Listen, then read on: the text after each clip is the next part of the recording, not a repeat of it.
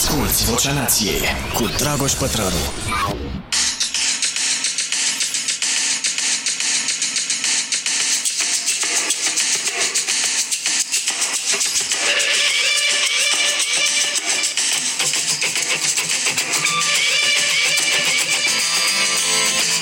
Așa, mă.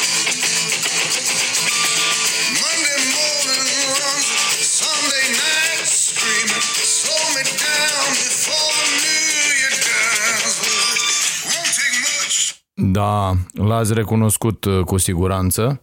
Uh, E vorba de Bruce Springsteen, e recomandarea mea pentru astăzi cu al- un album din 2014, mai vechiuț, High Hopes se numește. Uh, și vi recomand, uh, mie îmi place, îl ascult uh, de multe ori în uh, mașină. E, e cum e tovarășul Bruce, așa, uh, cu bune și cu rele, dar mai ales cu bune. Uh, Asta ar fi recomandarea muzicală de astăzi. Uh, Mulțumesc pentru recomandările pe care mi le faceți. Să, știi că, as- să știți că ascult uh, albumele despre care îmi vorbiți și uh, mi se par foarte ok. Despre unele dintre ele o să uh, vorbesc, pe altele mi le-am uh, notat să le recomand la un moment dat când uh, rămân în pană. Uh, Acestea fiind zise, să trecem la Recomandare de carte. pe care o să insist un pic astăzi. Asta și pentru că uh, mi-am făcut sâmbătă niște analize și nu au ieșit foarte bine. Uh, s-au găsit niște chestii uh, pe care cică le-aș avea de mult, de când m-am născut, unele da, o să vă povestesc. Uh, Recomandarea de carte este uh, Cum să nu mori. Uh, Sună bine, nu? Uh, Descoperă alimentele dovedite științific că previn și inversează boala și autorul este doctorul Michael Greger uh, v-am, în colaborarea lui cu Gene Stone. Uh, V-am povestit despre Greger ăsta săptămâna asta și săptămâna trecută, v-am cam înnebunit la uh, starea sănătății și e un tip extraordinar. Uh, Dacă n-aveți chef de carte, mai ales că e o chestie uh, scrisă destul de mic uh, și are vreo 500 de pagini. Uh, Este în două părți, într-una vorbește despre uh, toate bolile posibile și în partea a doua despre alimentele astea uh, despre care s-a dovedit științific că previn și inversează boala. Super ok, bineînțeles un promotor al uh, dietei uh, uh, bazate pe plante uh, și acum pregătește zilele astea, uh, pregătește, deci asta e cum să nu mori, deci How Not to Die uh, uh, și cealaltă este uh, How to Not Diet uh, o- cartea pe care o pregătește zilele astea uh, și a anunțat-o deja, se anunță a fi la fel uh, uh, cum e și asta, cum să nu mori, un uh, bestseller uh, New York Times. Uh, Cartea e foarte interesantă, mai ales că puteți să o citiți pe sărite așa, adică ajungeți la ce uh, boală vă interesează, pentru că uh, eu am cartea acum în față, desigur, și cuprinsul e cam așa. Capitolul 1, cum să nu mor din cauza bolii cardiovasculare. Uh, Capitolul 2, cum să nu mor din cauza bolii pulmonare. 3, creier. 4, cancer digestiv. 5, infecții.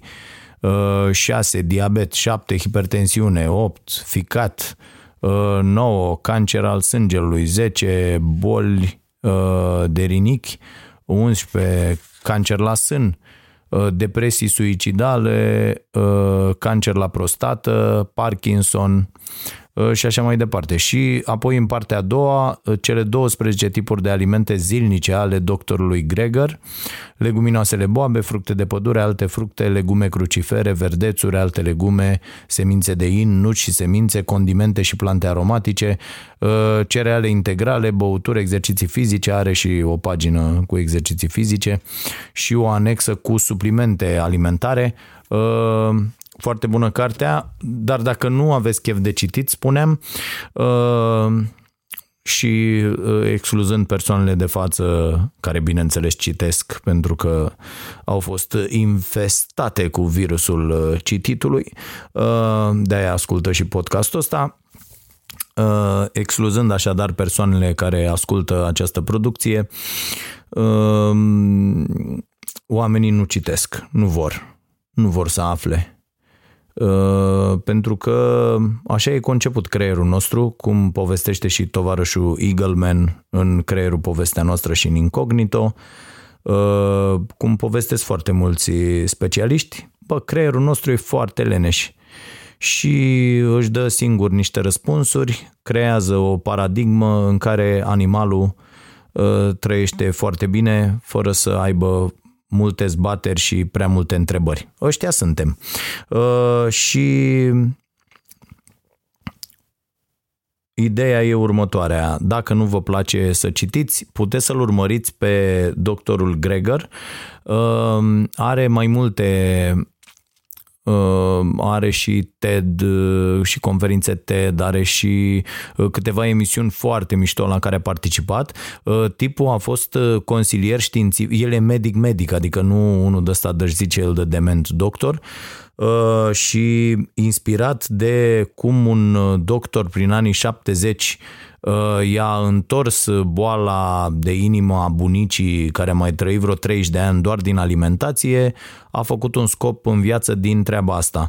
Omul are și site-ul uh, Ah, uh, mamă ce-mi scapă, e un site pe care sunt aproape în fiecare zi unde se pun lucruri, e absolut uh, gratuit conținutul de acolo, fără reclame, fără nimic, o să-mi aduc aminte până la final uh, și Uh, stați bă fraților, că nu putem să trecem așa peste, uh, peste treburile astea. Uh, problema este că eu am schimbat laptopul, dar naiba, gata, mi-am amintit, Nutrition Facts se numește, .org se numește, site-ul este super și am schimbat laptopul, pe laptopul ăsta nou n-am toate mufele necesare să fac înregistrarea și folosesc laptopul vechi și uh, nu mai e updatată treaba pe ăsta vechi, dar uh, că îl folosește fimea. Acum eu mă folosesc de el doar să uh, înregistrez podcastul. Bun, uh, de aici Uh, sincopele astea uh, informaționale. Uh, deci așa se numește nutritionfacts.org și îl găsiți pe omul ăsta pe net cu foarte multe conferințe foarte, foarte ok. Mie îmi place, dar are și un stil de ăsta deosebit, e bun, e bun, e bun și șmecher. Și chiar astăzi am văzut un interviu foarte bun dat de el. El a fost consultant la uh, ultimul film ăsta, The Game Changers, Uh, cu siguranță l-a văzut toată lumea până acum, adică uh, e chiar amuzant. În, în bula mea, de pildă, uh, toată lumea a văzut filmul chiar înainte să apară pe eu l-am văzut înainte să apară pe Netflix, că el circula cu mult înainte și uh, acum uh, zâmbesc așa când mai primez mesaje, băi, fii atent, pătrarule, vreau să-ți recomand, băi, ai văzut ăla de Game Changers și te uiți așa și zici, da, da, da, da, e bun, e bun, treci peste treaba treaba aia să zici, bă, păi când l-am văzut eu, nici nu s-a făcut se vorba aia. Da, uh, reacții de astea cum aveam când eram mici. Uh, și foarte, foarte bun acest domn uh, Gregor, Uh, și am luat de la el câteva idei dintr-un, dintr-un interviu și mi le-am notat pe telefon. Știți că eu fișez totul și îmi pun aici uh, uh, ca să pot să revin mereu la, la idei și iată câteva dintre ele. Oamenilor le place să audă lucruri bune despre obiceiuri proaste. Bă, mi s-a părut fabuloasă afirmația asta. Deci, e, că e, e tot despre creierul nostru, fraților. Așadar, oamenilor le place să audă lucruri bune despre obiceiuri proaste. De exemplu, și a, asta face industria alimentară. Industria alimentară având foarte, foarte mulți bani, uh, duce discuția publică unde vrea ea. Pentru că investește foarte mult Uh, plasează niște articole pe piață uh, a căror menire este să-ți distrugă uh, creierul, în sensul că tu nu mai știi ce să crezi.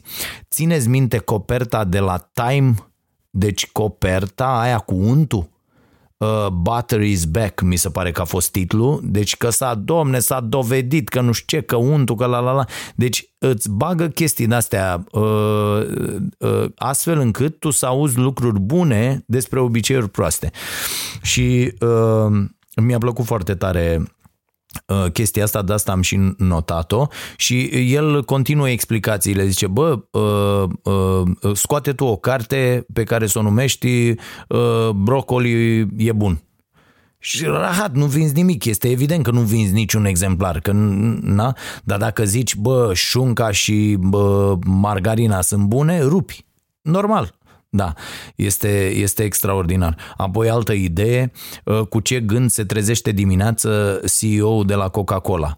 Cum să facem să avem uh, copii mai slabi Uh, săptămâna, cum, ce să facem săptămâna asta ca să avem copii mai slabi sau mai puțin afectați de obezitate? Nu. El se trezește cu gândul cum să-mi fac acționarii fericiți în acest trimestru. Mă, e foarte, foarte simplu. Deci, atâta timp cât nu ne punem problema, problema asta, cum să fim mai sănătoși, mai buni, mai uh, probleme de astea pozitive, uh, normal că atunci când problemele Uh, pe care le punem sunt negative, cum e profitul ăsta cu orice preț, era să zic acum o jurătură, dar uh, o, o, o țin, încă mă abțin. Uh, o să dau drumul mai încolo la înjurături că am o postare pe Facebook a unui profesor universitar, mi-a adus-o în atenție un uh, telespectator și un ascultător al podcastului, să vedeți și o să ne distrăm cu un dita mai profesorul de la, de la ASE. A tunat și a adunat pe acolo. Așa, unul de ăsta de îl sfătuiește inclusiv pe orbănică, pe prostul clasei. Da, imediat. Uh, mai departe. Mm, uite, și el zice, bă, cum să faci să-i mulțumești pe acționari? Păi hai să fac, să pun niște zahăr în apă, o să colorez toată treaba asta și după aia să bag niște sute de milioane de euro în reclamă construiesc un brand și vând apă cu zahăr ca nebunul și vând cu câțiva dolari uh, sau, mă rog, cât e un bidon de la jumătate de dolar, uh, dar pe mine mă costă 0,00001 să-l fac. Asta e toată șmecheria. Sistemul e setat, zice Gregor, să-i răsplătească pe cei care le vând oamenilor gunoi, junk. Uh, trebuie să recuperăm controlul asupra vieților noastre, informația e acolo, dar e pierdută printre influențele comerciale. Și încă două idei bune, uh, trebuie să ne luăm papilele gustative înapoi de la industria alimentară. Și asta să știți că e foarte adevărată.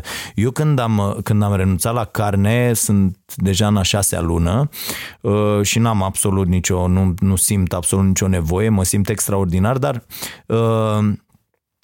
Ideea e că uh, am, am crezut uh, în treaba asta, bă, na, cum să uh, uh, fie uh, o dietă bazată pe plante bună. Trebuie să fie ceva oribil, trebuie să fie de căcat. Și, băi, fraților, după ce în primele zile a fost mai greu, după aia am început, papilele mele s-au resetat cumva și am început să descoper gusturi.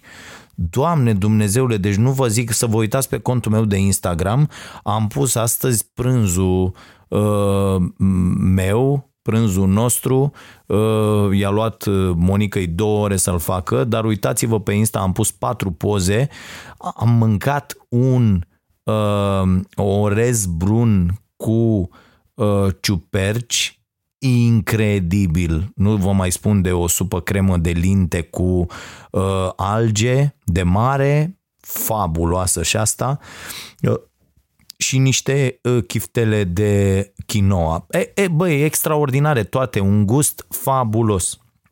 Ehm, deci aici e ideea că normal că dacă tu mănânci doar uh, carne și zahăr și alte lucruri de astea, uh, papilele tale sunt obișnuite cu, cu chestia aia.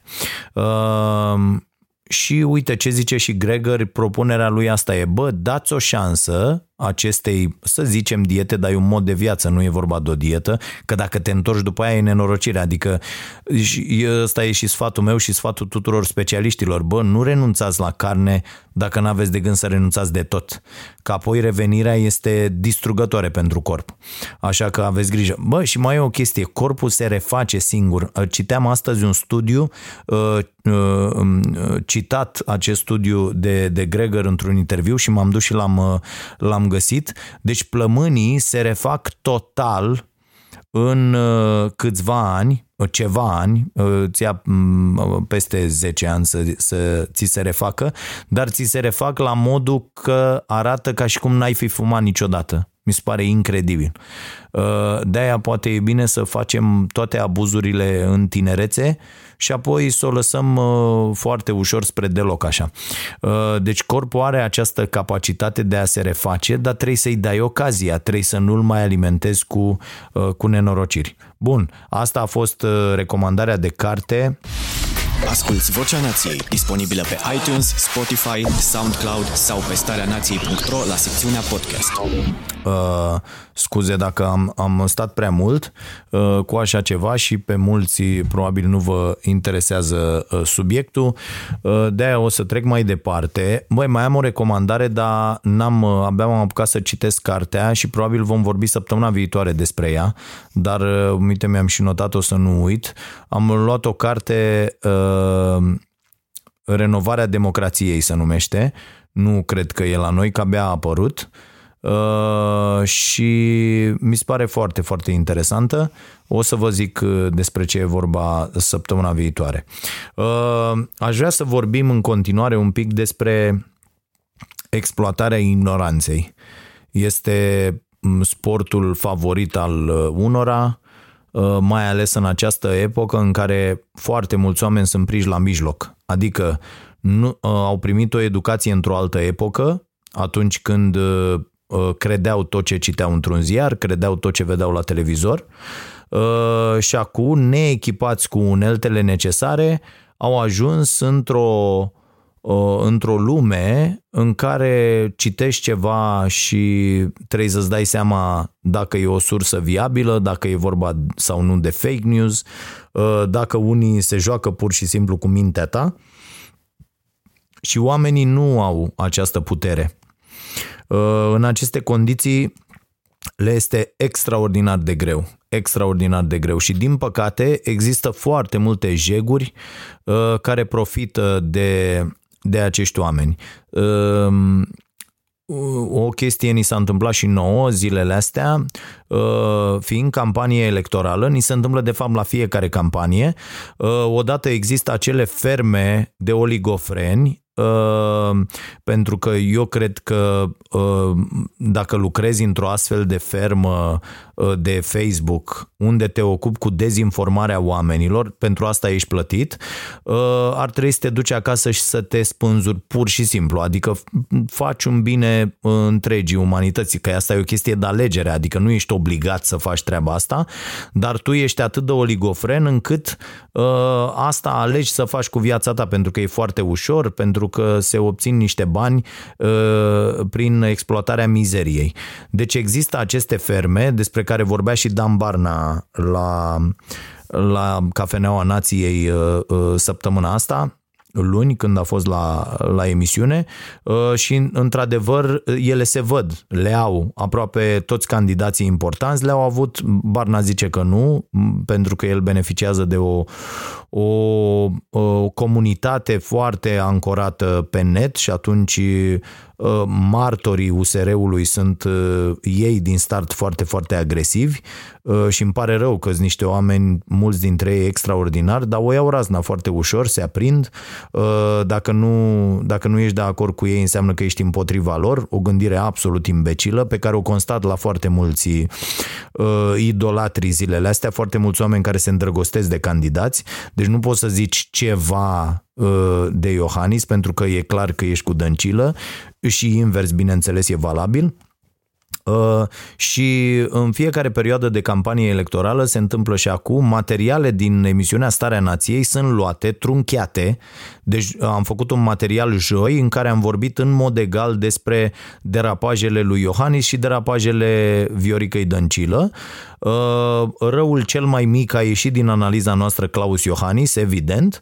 E, jegurile de la PSD au luat materialul, au scos toate uh, uh, relele pe care i le-am atribuit Dăncilei, acest uh, produs absolut idiot al întunericului pesedist și uh, a fost, uh, au fost băgați bani, o grămadă de bani, în promovarea acestui clip, inclusiv cu titluri precum Iohanus uh, am pus eu pe Facebook Iohanus la judecata de apoi a lui Pătraru. E, e, mi se pare incredibil și uh, pur și simplu, pur și simplu, eu nu văd uh, nu pot să-mi închipui pe oamenii care fac asta. Adică stau așa și încerc să văd o față și în afară de niște oameni cărora le curge din gură și care probabil sunt exploatați de alți oameni, că eu altfel nu cred nu văd cum cineva de bună credință ar accepta să facă așa ceva, deci mă gândesc la aia care au montat filmulețul, care,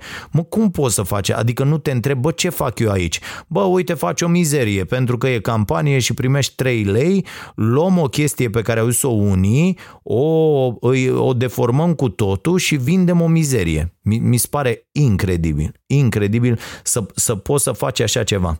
Uh, de asta uh, dorința mea și uh, am îndeplinit o săptămână asta, am stat de vorbă cu un om care a lucrat pentru, pentru așa ceva și omul a recunoscut, a zis, bă, na, nu reziști. Adică după o lună îți vine să te spânzuri, pur și simplu, pentru că te uiți la viața ta și vezi ce a ajuns ea și vezi că ești un nimic, o mizerie de om și îți vine să te sinucizi, că nu, na, normal, după o perioadă. Ehm, așadar, ce să vă zic, ăstora care lucrați pentru aceste ferme de pe Facebook, ă, multă putere de muncă și să vă fie bine cu voi, adică să nu vă sinucideți pentru că într-adevăr aveți o viață de căcat. Ă, puteți, sunt șanse să schimbați lucrurile ă, în viețile voastre nenorocite. Ehm, și ce mai voiam să spun este că ignoranța asta este exploatată Uh, de aceste conturi. Eu cred că am blocat săptămâna asta peste 7-800 de conturi uh, ale unor astfel de oligofreni unde poza de profil era un peisaj, uh, poza de aia cover foto sau mă rog profile foto cum naiba aia mică era un câine sau o pisică sau o culoare pur și simplu.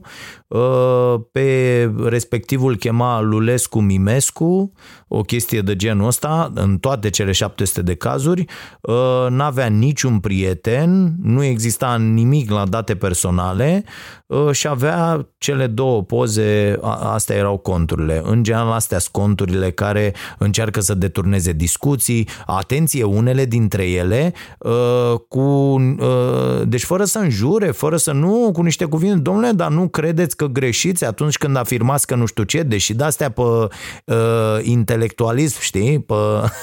Băi, băi, băiatule, ce existențe mizerabile. Da.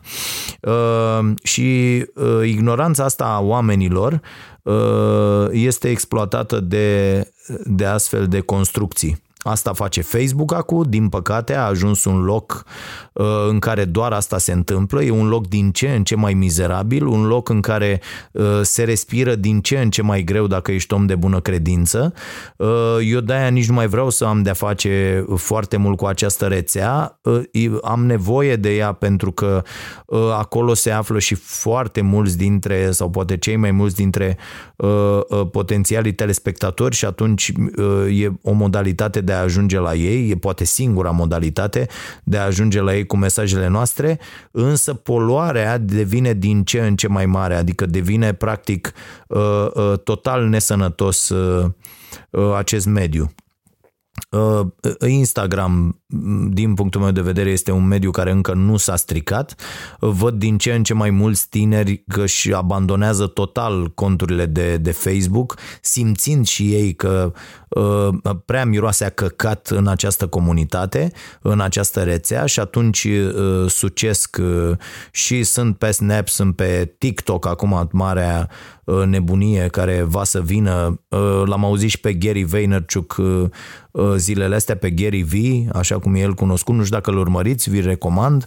E un dement bătrân, cretin, la fel ca mine și ca mulți alții, dar omul, chiar dacă nu-i pe treaba lui, e bun, e foarte bun. Este cel care a inventat termenul de, sau care a vorbit despre termenul de influencer până să se nască treaba asta, era undeva prin 2009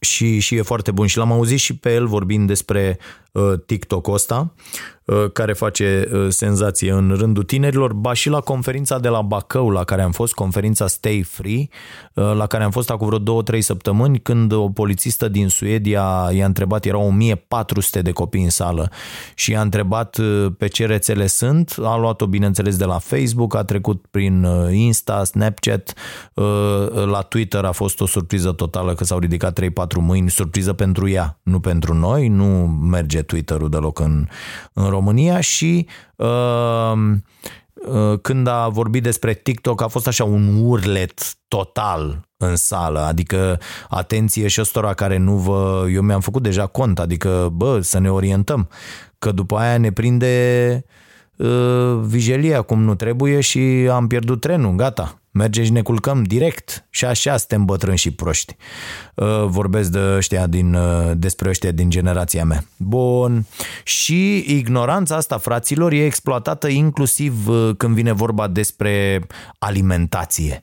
Uh, și asta mi se pare foarte, foarte important. Adică studii foarte clare au dovedit de uh, foarte mult timp, din anii 70, în anii 90, la fel au fost o grămadă de studii uh, la care se face referire în, în lucrări serioase uh, și nimeni n-a băgat uh, uh, în seamă aceste lucruri.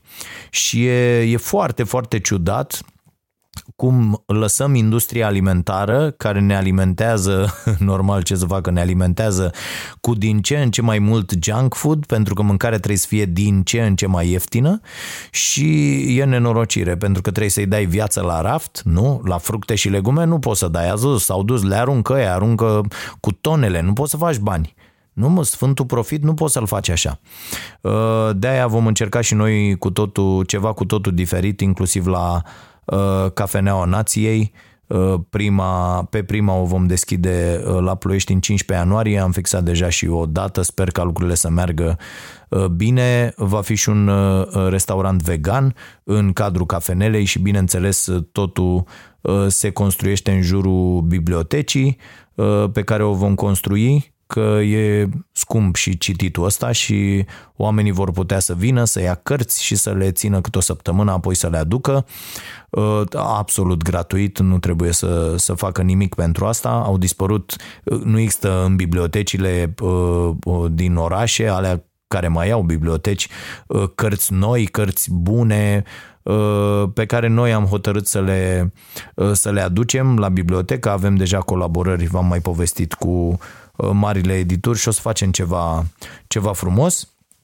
Uh, și vom avea această componentă uh, de, de sănătate, care cred eu că e foarte, foarte importantă și din ce în ce mai mult cred că un scop important pe care mi-l voi fixa în următorii ani este să fac cât mai mulți oameni conștienți de treaba asta cu, cu alimentația sănătoasă și cu faptul că toate bolile, toate nenorocirile noastre uh, Uh, pleacă de la aceste uh, probleme de alimentație.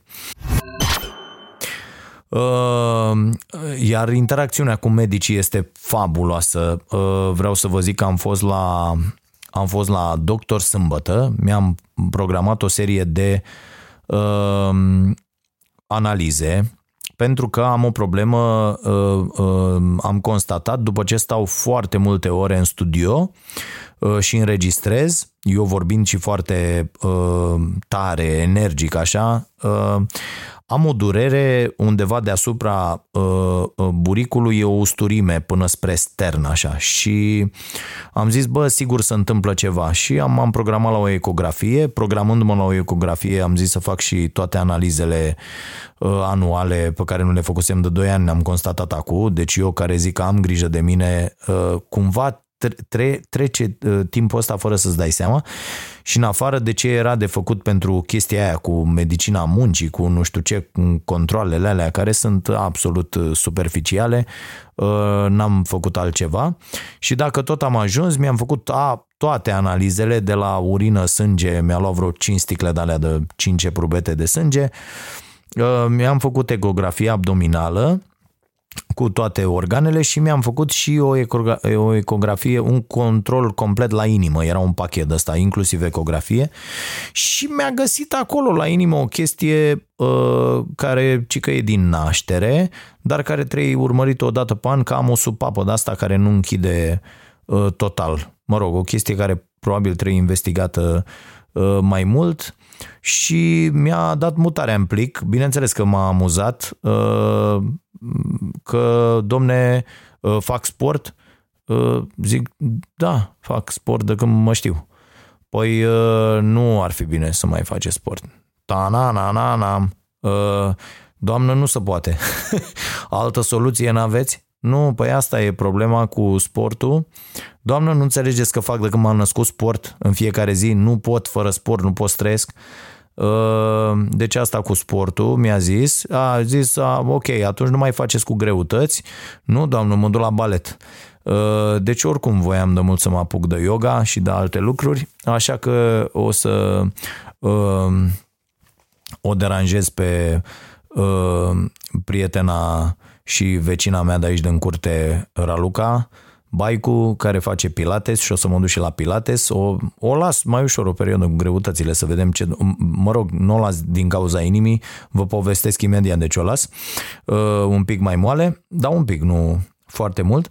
Și uh, mi-a zis, ce credeți că mi-a zis? Să nu mai mănânc sărat. Băi, băiatule, deci mi se pare genial. Adică uh, în anul 2019 uh, noi încă asta e recomandarea când te duci la doctor cu inima, bă, și mai încearcă mai puțin sărat. Mi se pare genială treaba asta, fiind dovedit foarte clar că nu există nicio legătură uh, uh, între asta cu mâncatul sărat și problemele la inimă. Bă, este, este fabulos. Mă rog, uh, nu, repet, nu sunt medic, sunt doar un om foarte interesat de uh, subiect, uh, un om care citește foarte multe lucruri și uh, uh, sarea în bucate nu este o problemă atât de mare pe cât se uh, știe știa cu 50 de ani. Și asta oamenii ăștia, medici ăștia, neavând nicio instruire, atenție, vă repet treaba asta până, până o înțelege toată lumea. Medicii noștri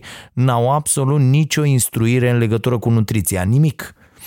Ei știu doar că îți crește uh, tensiunea dacă mănânci prea sărat, că nu știu ce. Deci au niște chestii de astea care să fac uh, la școală și pe astea le, le zic și ei, dar nu există uh, uh, ore de nutriție la facultățile de medicină și atunci oamenii ăștia vorbesc și ei ce, ce cred. Și asta vă zic, știu foarte bine.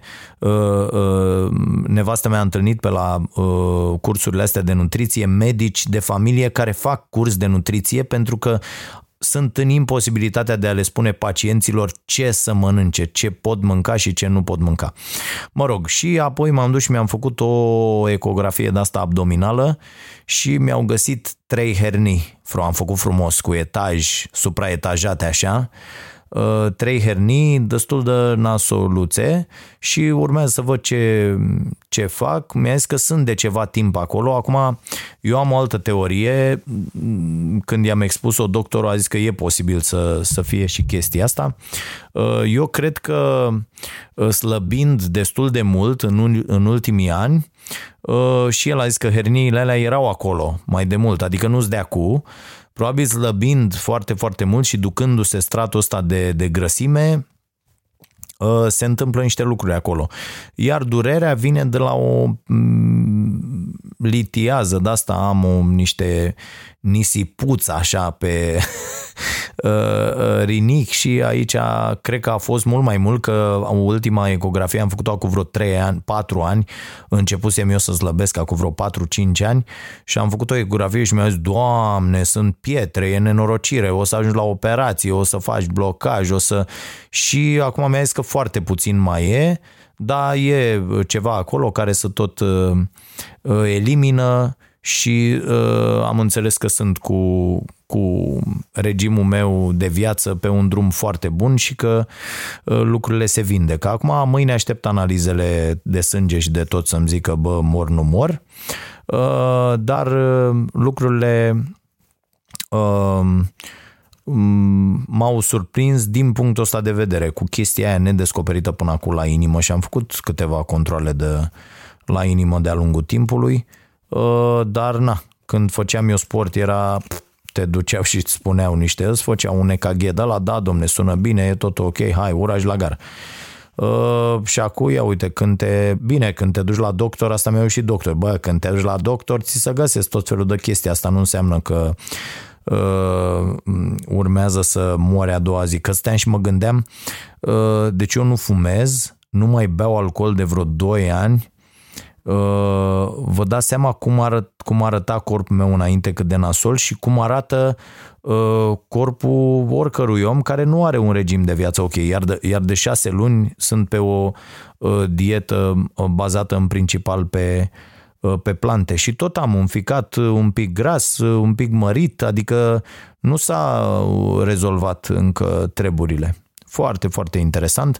Uh, vă țin la curent cu starea de sănătate a animalului uh, și aș vrea să vorbim uh, a, o chestie foarte mișto mi-am mai scos din cartea asta uh, Humans, Oamenii, scurtă istorie despre cum am stricat totul, Tom Phillips, m-am nebunit cu el și am mai scos o chestie amuzantă uh, și vă citesc. Diplomația pentru tonți și sau actual președinți. Uh, pe măsură ce călătoriile în toată lumea au căpătat avânt în era descoperirilor, tot așa s-a întâmplat și cu ocaziile de a începe accidental tot felul de războaie, deoarece crescuse spectaculos numărul de țări uh, pe care le puteai scoate din sărite. Plecând de la premiza că măcar uneori chiar vrei să eviți războaiele, atunci, cu excepția variantei încă neclare a chestiei pe care o făcea populația Harapa, e o, o povestioară, cele mai mari șanse le are diplomația. Și fiți atenți aici, definiția diplomației. Diplomația este arta care permite unor grupuri mari de oameni să nu fie javre unii cu alții sau măcar să reușească să fie de acord că da, toți suntem uneori javre, dar de ce nu să nu încercăm să o lăsăm un pic mai moale? Deci mi se pare genială. Uh, din păcate, nici la asta nu ne prea pricepem. Problema principală în relațiile internaționale provine dintr-un aspect mai general și fundamental al interacțiunilor umane și implică două principii de bază. 1. E o idee bună să ai încredere în oameni și 2. Dar nu prea mult. Deci mi s-a părut uh, extraordinară și de-aia o, o subliniasem și am notat-o de săptămâna trecută uh, să vă citesc, dar n-am mai apucat. Da? Deci diplomația e arta care permite unor grupuri mari de oameni să nu fie javre unii cu alții. Bună, bună de tot, trebuie să recunoașteți. Uh, cartea a ieșit și în limba română, v-am spus și săptămâna trecută, la uh, editura 3 și o găsiți în, uh, în librării. Mie mi-a sărit așa în ochi, puf, zic, ia uite bă frate, pentru că cum v-am povestit, o citisem deja în, în limba engleză. Și ajung la băiatul ăsta care e profesor universitar, îl cheamă Cristian Păun, fraților, și domnul este profesor universitar la Academia de Studii Economice din București. Din 1999 până în prezent, zice contului de Facebook. Noi am mai vorbit despre el la emisiunea Starea Nației. Este fabulos și vă citesc așa. Zice omul. Așadar, profesor, da? Revenind la salariu minim, fiți atenți, ăsta îl sfătuiește pe Orman. Revenind la salariu minim, el rămâne o barieră în calea cumpărării de muncă. Ce? Salariul minim rămâne o barieră în calea cumpărării de muncă, poate de sclavi, cu metre. Continuăm citatul. O barieră în calea dezvoltării, o iluzie, o barieră în calea accesului la muncă. El legalizează salariile într-o companie într-un mod nociv pentru afacere. Este un stimulent împotriva specializării în muncă, întoarce valorile cu sus în jos. Bă, voi vă dați seama că un profesor la ASE, deci ăsta fabrică viitorii specialiști în științele economiei, și el vorbește astfel despre salariu minim, voi vă dați seama că nenea ăsta îl sfătuiește pe actualul prim-ministru al României și îi spune că salariul minim e o barieră în calea dezvoltării? Continuăm citatul. Ce e, ce e însă cel mai grav, salariul minim va acționa ca un factor de multiplicare a crizei. Când recesiunea va veni, companiile ce vor avea un cost fix pe care, uh, nu, companiile vor avea, da, e o prostie aici. Uh, da, e o exprimare proastă a lui. Uh, când recesiunea va veni, companiile ce vor avea un cost fix pe care nu-l pot scădea deloc, probabil că fără CEO ăla, companiile vor avea un cost fix pe care nu-l pot scădea deloc, dar vânzările lor vor scădea repede și semnificativ, 30-40% la precedenta criză. Vor da mai abitiri oameni afară, se vor închide afaceri într-un număr mai mare. Este una din explicațiile pentru care Polonia continua să crească în precedenta criză și noi aveam printre cele mai mari prăbușiri din UE. Salariul minim e una dintre cele mai mari iluzii, un instrument populist, gol de sens economic. N-ar strica să-l utilizăm mai responsabil sau deloc, o perioadă până mai recuperăm pe partea de productivitate, competitivitate și valoare adăugată. Adevăratele resursuri pentru salarii mai bune, doar o, resorturi, pardon, doar o economie cu astfel de probleme are nevoie de salarii din pix, cu efect ulterior contrar. Iar dacă vă uitați pe comentariile de la postarea acestui domn Cristian Păun, profesor la ASE, vă închinați. Atâta ură, atâta ură, atâta lume condusă de ură, eu n-am văzut, eu n-am crezut că e, e posibil așa ceva. Și constat în fiecare zi că suntem conduși de ură într-un stil extraordinar. Iar dacă te uiți pe paginile celor care comentează și zic să se scoată salariul minim, ei n-au un, sal- un salariu departe de salariu minim, dar ei cred că scoaterea salariului minim le-ar aduce lor cumva mai mulți bani. Fraților, e total greșit. Uh, și ce exemple să dăm? Ameri- Hai să dăm America, noi ne comparăm cu Statele Unite. Fraților, ăia în Statele Unite au salariu minim. Despre ce să mai vorbim? De, ok, nu mai dau exemplu Franței, că toată lumea sare, bă, dai Franța socialistă. Da, bă, Franța socială. Franța socială, eu într-o țară de asta vreau să trăiesc în care care salariul minim este de 10 euro pe oră. În Franța nu poți să dai mai puțin de 10 euro pe oră. În Germania, la fel, există peste tot există acest salariu minim. Ba mai mult, în țări ca Germania există acel venit minim garantat. O să mi se spună, stai bă, ce noi ne comparăm cu aia. Dar cu cine ne comparăm, fraților? Suntem în UE, productivitatea asta este porcăria pe care vă vând ăștia liberalii, neoliberalii, toți descreierații ăștia de dreapta. Asta e o mare tâmpenie cu productivitatea. Productivitatea nu depinde de muncitor. Productivitatea depinde de fabrică, depinde de antreprenor, depinde de condițiile pe care acesta le asigură, condițiile de muncă, de școlarizarea care uh, uh, li se face oamenilor în cadrul companiei, educația asta permanentă, dar, dar dar ăștia vor aici doar forță de lucru ieftină pe care să o plătească scoaterea salariului minim, fraților, ar însemna de mâine salarii de 300 de lei. Asta ar însemna salarii de 300 de lei, pentru că pe asta mizează acești antreprenori jegoși care, a căror singură, a, a, al căror singur scop e profitul și goana după acest profit. Ideea e ca noi să fim captivi într-un spațiu, că nu o să putem să plecăm toți din țară uh, uh, pentru că n-a existat un salariu minim uh, uh, foarte mult timp sau a fost foarte, foarte mic, românii au plecat din țară la salarii mai bune. Ce doresc acest, acești nemernici care propovăduiesc uh, în nenorocirea asta cu scoaterea salariului minim? Doresc să rămânem captivi repet, nu o să plecăm toți din țară și atunci să fim obligați să muncim pe salarii foarte mici, spunându-ni se că nu suntem uh, uh, profitabil și uh, uh, ziceți, cum se zice asta, cu productivitatea, că nu suntem productivi. Da? Asta ni se spune. Cea mai mare tâmpenie, productivitatea nu depinde de mine, uh, muncitor. Productivitatea depinde de felul în care e organizată uh, societatea comercială respectivă, de mașinile pe pe care le pune la dispoziție uh, uh, de, de școlarizare și așa mai departe. Deci nu mai, să nu mai vină cu rahaturi de-astea toți, toți idioții ăștia, că nu mai, deci mă apucă, mă apucă nebuneala când se profită așa de neștiința oamenilor. Nu se poate. Orice societate care ține la cetățenii ei trebuie să aibă salariu minim. Eu știu că băieții ăștia, acest profesor de la ASE, toți băieții ăștia care sunt la liberal și peste tot, deși câțul pe care cred că îl voi avea din nou marți la Cafeneaua Nației, am văzut că nu e așa un opozant uh, foarte mare al uh, salariului minim, dar are și el niște derapaje fantastice despre care o să vreau să vorbim.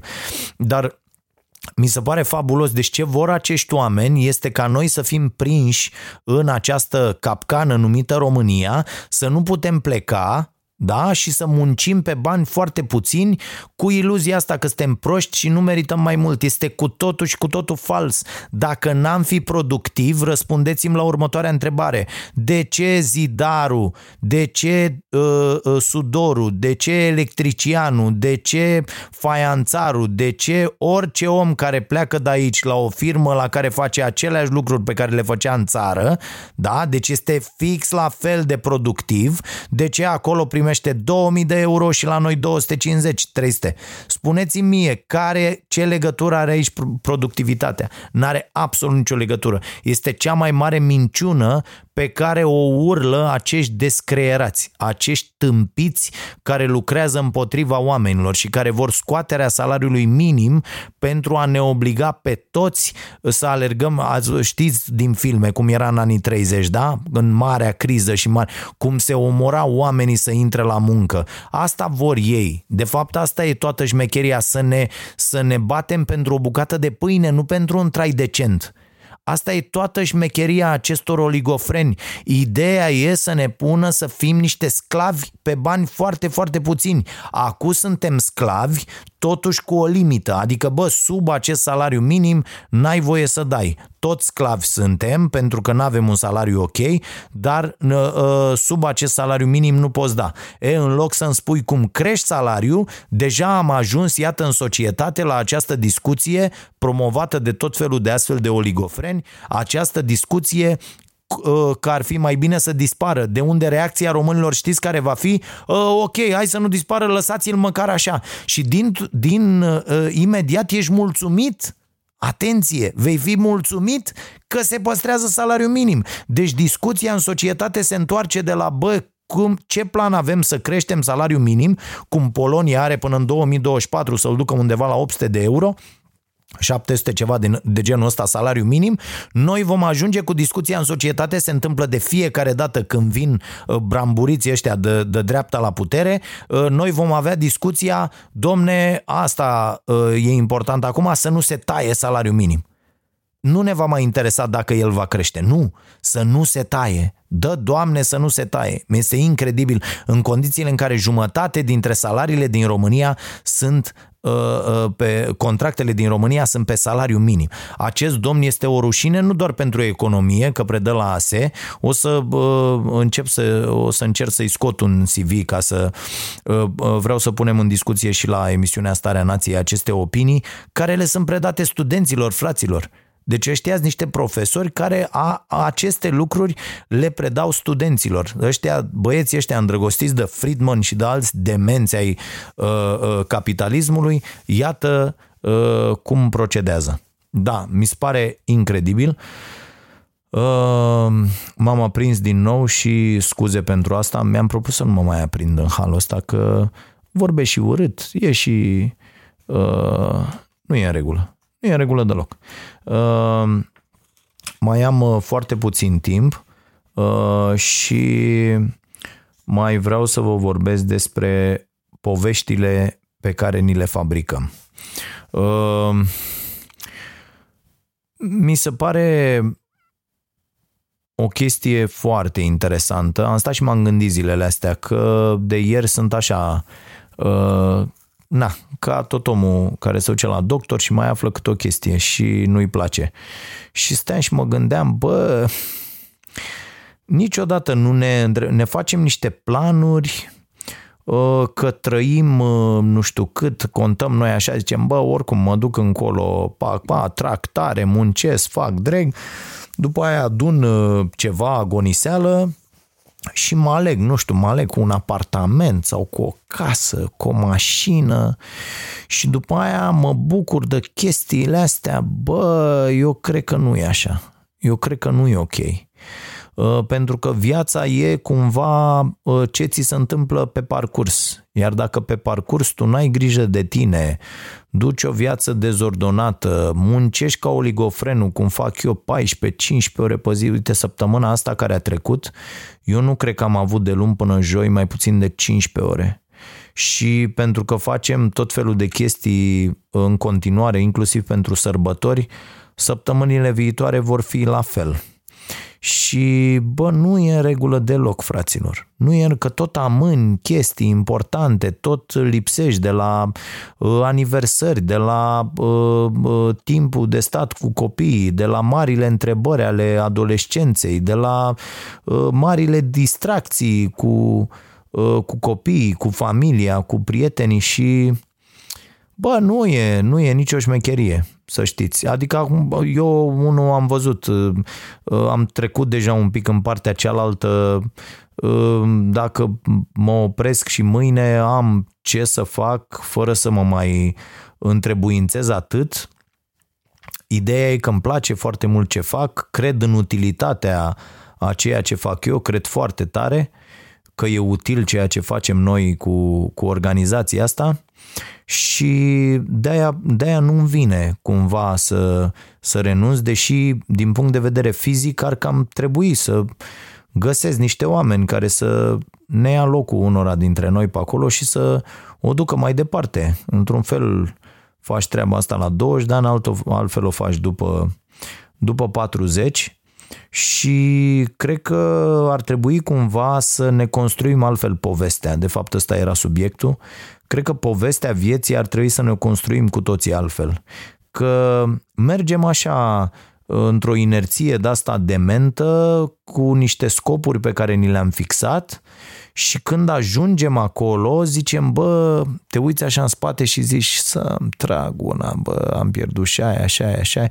Chestii care nu se mai întorc. Adică, uh, nu știu, uh, fotbalul cu băieții la care nu te-ai dus când aveai uh, 25-30 de ani, uh, arată altfel la 40 de ani nu mai e aceeași chestie. Uh, la fel, uh, nu știu, mersul la munte cu prietenii, uh, un joc cu copiii, orice. Nu e, uite, săptămâna asta am și ieri și azi am jucat un NBA de ăsta pe PS4 cu Fimiu și mi-am dat seama că n-am mai jucat de vreo 3 luni și zic, bă, dar de ce nu am mai jucat? De păi n-ai avut timp, eu am fost și eu cu ale mele și fiecare e așa cu ale lui, te întâlnești prin casă, noroc, noroc, când te întâlnești și nu, nu mai vorbim, nu mai facem, adică trăim într-o tâmpenie de asta de, de alergătură total aiurea. Vă gândiți la treaba asta? Sau doar eu mă gândesc? Doar eu am timp să mă gândesc la așa ceva? Dar uite că n-am timp, asta e problema. Altfel n-aș fi duminică seară la 8 jumate, asta e ora la care am făcut uh, uh, înregistrarea acestui podcast. Și, bă, nu e bine. Nu e bine. Poveștile astea pe care ni le fabricăm și în, în interiorul cărora trăim uh, nu sunt uh, uh, cele mai bune chestii.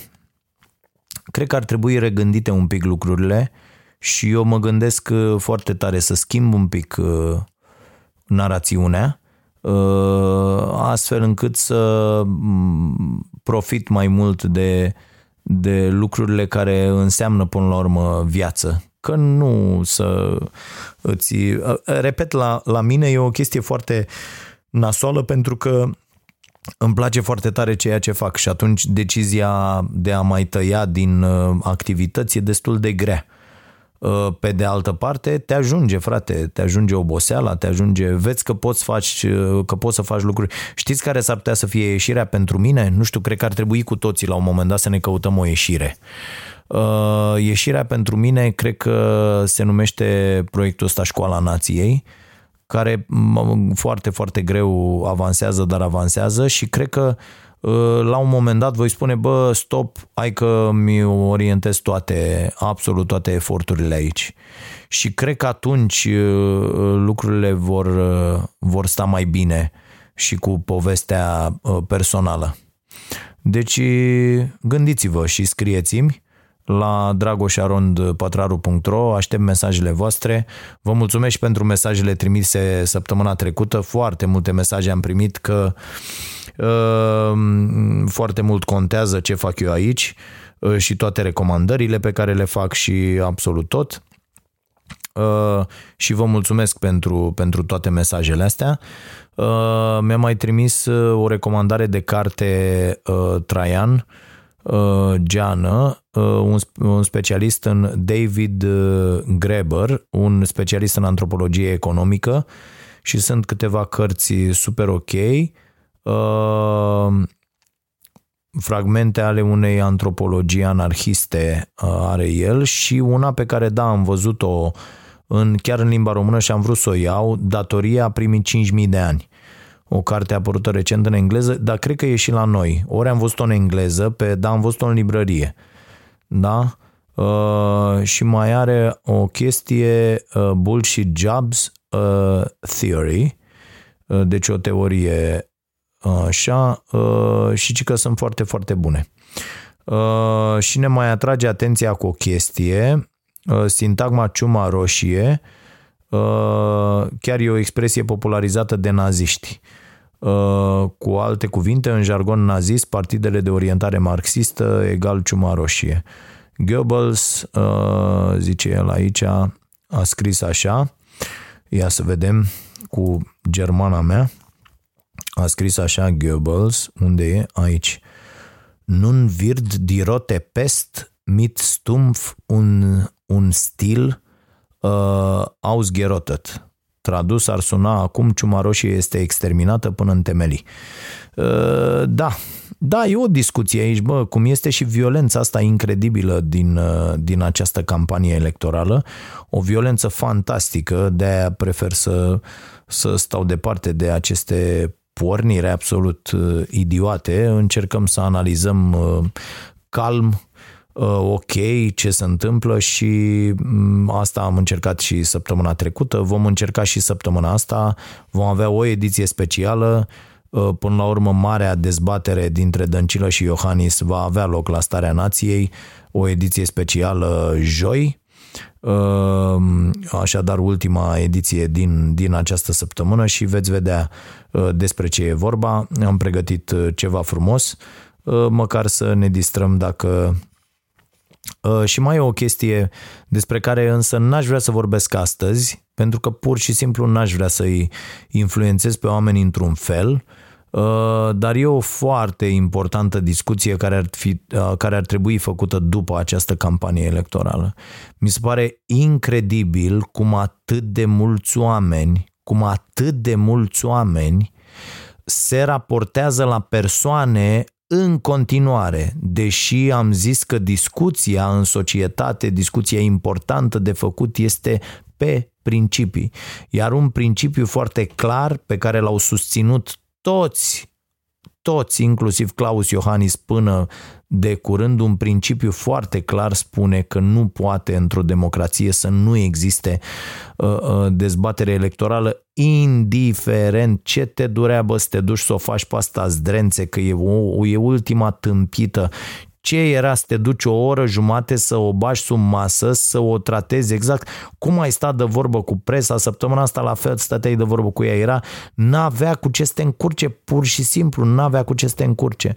Adică să ne înțelegem, o fi ăsta cum e, mutulică, păpălică, bă, da, toate uh, uh, acționează în noi toate stereotipurile de gândire când uh, zici despre uh, sași și așa mai departe, le știți pe toate, dar bă, e este 700 de clase peste uh, produsul întunericului pesedist Viorica Dăncilă. Hai să ne înțelegem. E, este incredibil cât de mulți oameni angrenați așa într-o viteză, da, adică, băi, să agită unii, am văzut acum, bă, să mergem, bă, să mai agitați decât atunci când era Vadim cu, uh, cu Iliescu, dar am mers tot și l-am votat pe, pe Iliescu, dar uh, și într-adevăr am fost atunci și l-am votat pe Iliescu.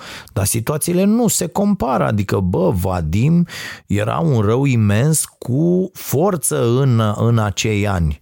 Asta nu reprezintă nimic, adică ăștia se dezintegrează cu gata, ura și la gară, nu există niciun fel de, de problemă și cu toate astea te știi câștigător și ne tratezi pe toți în felul ăsta, adică eu simt o ciudă de asta, e ciuda omului care știe că nu are decât o opțiune la, Uh, uh, la aceste alegeri dacă vrea să, să pună un vot valid și se uită, mă uit așa și bă, tăticule, bă, bă, n-am văzut bă așa ceva, proști sunteți, bă, toți aia de acolo și cu sfătuitorii și cu tine și bă, sunteți proști rău, vă bate joc de instituțiile democrației, de dezbaterea democratică. Nu poți să, nu poți să întorci spatele pe motiv că e aia proastă, că reprezintă întunericul PSD și hoția. Da, bă, reprezintă tocmai de-aia trebuie să-i dai în cap. Adică tu fugi de chestia asta. Mi se pare, mi se pare absolut imbecilă. Repet, chiar dacă ăsta e șapte clase peste proasta planetei, nu justifică uh, Uh, acest comportament absolut idiot. Adică este, este eram dezamăgit de, de acest personaj. E un îngânfat, un arogant, incredibil, un tip care nu știe uh, uh, nici foarte multe chestii, care n-a făcut nimic în ăștia 5 ani și, băi, mi se pare incredibil cum acceptăm în continuare să fim atât de frenetici și să susținem un personaj care practic a întors spatele inclusiv dezbaterii uh, uh, electorale. Mi se pare fantastic. În condițiile care acum 5 ani să ruga cu cerul și cu pământul de Ponta să stea de vorbă cu el. Ponta jucând atunci fix rolul lui Iohannis, un arogant imbecil care nu voia să întâlnească uh, cu Iohannis, dar care până la urmă uh, uh a cedat și au avut loc acele dezbateri când Iohannis practic a întors scorul. Să-i fie frică, n-ai baștie, nu, nu, nu pot să înțeleg pur și simplu. Deci cred că dacă eram acolo în staful lui Iohannis, cedam nervos și îi dădeam două perechi de palme. Și ziceam, băi băiat, nu poți bă să nu du-te bă de aici, nici nu intră în discuție. Eu nu înțeleg ce fel de oameni pot da astfel de sfaturi. Nu înțeleg pur și simplu. El, eu cred că în fiecare zi pierde voturi tocmai de asta. Pierde cumva, adică o să fie o chestie, nu o să fie în loc să fie 90 la 10, deci să ne înțelegem, dacă Iohannis ieșea să discute cu proasta planetei, era 90 la 10 scorul. Toată lumea se convingea, bă, aia e vai, steaua, ei, am văzut-o și la conferințele de presă săptămâna asta. Bă, femeia n-are nicio legătură, nici cu logica, nici cu limba română, nici cu nimic. Nu poate nimic, nu poate să vorbească nimic despre nimic. Bă, și în fața unei asemenea, unui asemenea personaj, ăsta fugem, fuge în loc să aibă 90 la 10, o să aibă 65 la 35 și o să fie o chestie așa. Dar alea sunt pierdute fix de el prin această aroganță fantastică și prin această chestie, las că știu eu mai bine și eu sunt deștept, iar voi toți ceilalți sunteți niște proști. Mi se pare genial genial și apoi te duci, îți organizezi tu dezbaterea. Doamne, câtă prostie! Doamne, câtă prostie! Să le dea tuturor uh, uh, mintea cea de pe urmă, nu? Așa să zice. Bine, eu vă mulțumesc foarte mult. O să discutăm despre subiectul ăsta uh, săptămâna viitoare uh, mai pe larg uh, și să vedem cum o să facem, că în weekend și plec un pic, dar o să fiu înapoi în timp util pentru acest podcast pe care o să-l fac probabil tot așa, după ora 21, după ce se închid uh, urnele chiar dacă nu există, din punctul meu de vedere, nicio uh, surpriză. Adică oricum aș vrea cumva ultimii 30 de ani în viață să nu-i uh, uh, stau pe aici în, uh, în răutatea asta, dar dacă se, se întâmplă vreo surpriză, plec mai devreme. Adică luni. Serios. Acum, haide să fim serioși. Dacă se întâmplă vreo surpriză, nu mai... Adică nu mai are sens, nu mai fac nici emisiune, nici nimic. Mă apuc de altele, mă, mă iau de astea cu educația, cu școala, nu mai, nu mai are niciun sens. Înseamnă că suntem complet tâmpiți. Uh, și cam asta e treaba. Adică maxim, maxim pot să înțeleg și e o chestie pe care eu am făcut-o de foarte multe ori pentru că am decis că nu-mi place sistemul ăsta cu rău cel mai mic. Maxim pot să înțeleg că unii uh, și-ar putea anula votul, dar în rest nu există nicio uh, nicio treabă, n nu avem cum. Uh, n-are cum să se întâmple altceva. Da. Uh, păcat, păcat că am ajuns în situația asta, suntem într-o situație absolut uh, uh, deplorabilă. Democrația din această țară e într-o situație absolut idiotă, adică am avut 14 candidați la președinție, unul mai tâmpit decât altul. Deci am, am ajuns, adică societatea e clar că nu e pregătită să producă uh, încă niște oameni ok și uh, alegătorii nu sunt uh, uh, pregătiți încă pentru pentru niște oameni în regulă. Adică dacă la noi a ajuns în continuare, au ajuns candideze ăștia, Viermănașu, ăla, Cataramă, de, ai, lăsați-mă. Bine, ok, peste tot sunt demenți, peste tot. Bă, dar partidele mari să nu poată să propună niște candidați ok. Da, foarte. Îmi pare rău că au bulit ăștia cu USR-ul lor. Eu zic că Cioloș îi bătea fluierând pe toți. Dar uh, nu s-a, nu s-a vrut, habar n-am ce s-a întâmplat. Dar eu cred că altfel ar fi stat uh, lucrurile. Băiatul ăsta, Barna, n-a gestionat cum trebuie lucrurile și mi se pare și el uh, destul de plin de el, de arogant, așa chestie care în fața poporului uh, dăunează foarte tare. Da, na, învață oamenii când sunt tineri, nu? Cu toții am fost în acest punct. E adevărat mult mai devreme decât Barna, adică probabil la 20, la 22 de ani nu spre 40 încolo, dar e, un învață mai greu. Bine, mulțumim, mulțumesc foarte mult. Ne vedem de luni până joi cu uh, Starea Nației la Prima TV de la ora 22 și 30 de minute. Să fiți iubiți!